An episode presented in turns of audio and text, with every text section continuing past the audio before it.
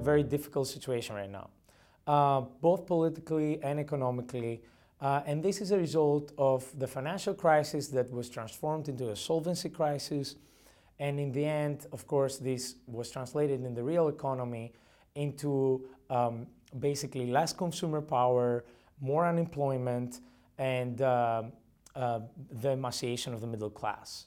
Um, to give you just some figures, over 50% of the youth uh, are unemployed in Greece, and uh, about 25%, if not more, um, of the overall population um, are, are uh, also unemployed. And that's an explosive number, as you can tell. Just think for a moment what that would mean in the United States context. Um, moving beyond the, the economics, though, um, this uh, affects, of course, the state, and the state is trying to meet its um, obligations towards its uh, lenders, uh, which are basically the IMF, the European Central Bank, and um, uh, the European Union.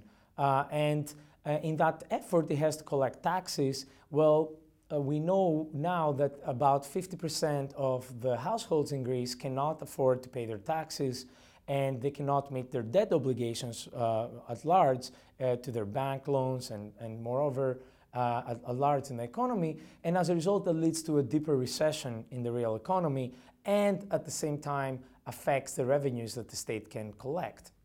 Uh, this makes uh, policy making really hard. We have a government coalition in Greece between three parties, uh, and that in itself is a fragile thing.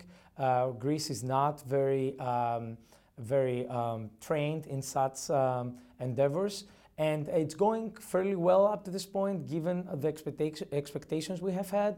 But when you have as the main opposition parties uh, the coalition of the radical left and an extreme right wing party, Golden Dawn, uh, you understand that things uh, become really explosive and um, uh, we, we cannot really predict um, exactly how long um, this, um, this equilibrium can last. Just to give you a sense of what um, the problem is in Greece, um, 88 MPs, members of the Greek parliament, out of the 300 members, had to send um, a petition to the president of the parliament uh, to ask for the law to be enforced within the parliament with respect to non smoking.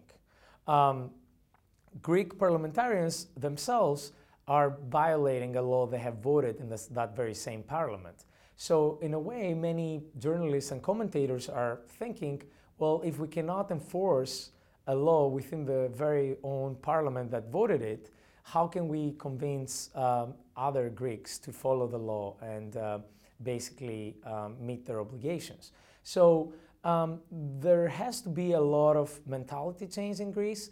And at the same time that this is going on, of course, we do have the first signs of uh, uh, positive developments, and that gives us some, some uh, reason for optimism. Um, many young people, uh, especially, have turned this crisis into an opportunity by creating new non governmental organizations, uh, starting up new companies, changing uh, internally oriented businesses into externally oriented and export oriented businesses, and some feeling, some understanding that only through solidarity and through a collective action among this critical, hopefully, mass of people uh, can we get out of this situation.